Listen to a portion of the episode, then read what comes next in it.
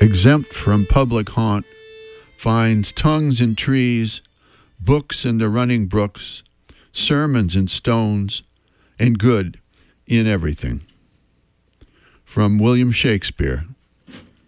Good morning, everyone. I'm Rob McCall. This is the Awanadjo Almanac, a collection of natural and unnatural events, rank opinion, and wild speculation devoted to feeling at home in nature and breaking down the wall of hostility between us and the rest of creation.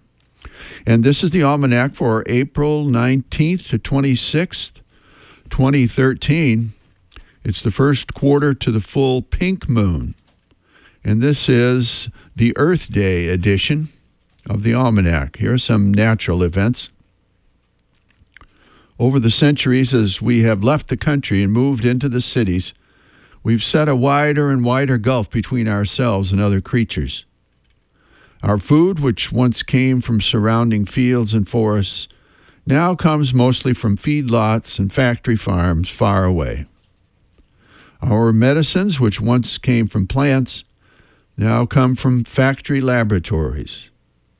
In our minds, the value of animals is to be measured by their usefulness to us and not their usefulness to themselves or to the whole planet. Their muscles become our meat, their skins become our clothing. Their young are taken to test our poisons. Their heart valves are taken to repair our hearts, and their leftover parts become garbage. And the ancient wisdom of their ways is lost to us. If we, it had not been for our cats and dogs and nature shows on television, many of us would have lost touch with the realm of plants and animals entirely. This isolation from earth is taking its toll on us. Our sense of smell was fashioned to savor the scent of dogs and cattle and horses, goats and grass, fire and flower.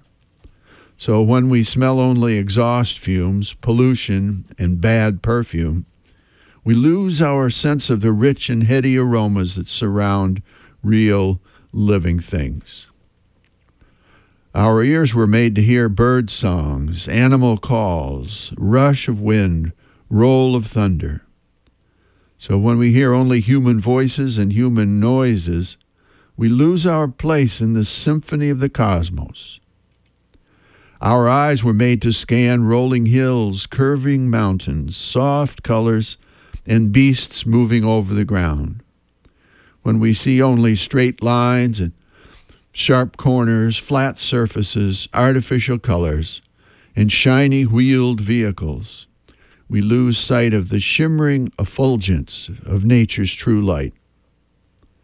Our bodies were formed to walk, to run, to climb, to dig, and to build in the open air. When we sit in our homes, then sit in our cars, then sit in our schools and offices, we lose the health of our bodies. And saddest of all, our souls were marvelously crafted to sense the divinity in every star, planet, leaf, cloud, and creature. So when we find divinity only in concert halls or museums or old books or nowhere at all, we are in danger of losing our souls. Like prisoners wasting away in a dark cell built by our own hands, we become angry, fearful, depressed, alienated, violent, dangerous to ourselves and others.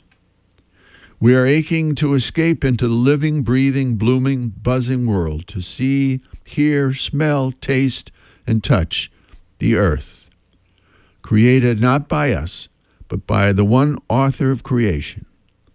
We are dying to join the chorus of birds and beasts whose carols herald the sun each day songs of praise to the Creator of us all alike. Here are a couple of seed pods for you to carry around with you this week. The first one from Henry David Thoreau. Every creature is better alive than dead, men and moose and pine trees, and he who understands it aright will rather preserve its life than destroy it. And another from old Hank.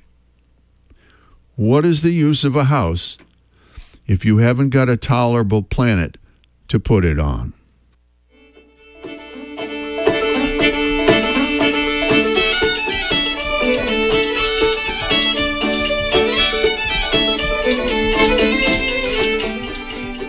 Well, that's the almanac for this quarter moon, but don't take it from me.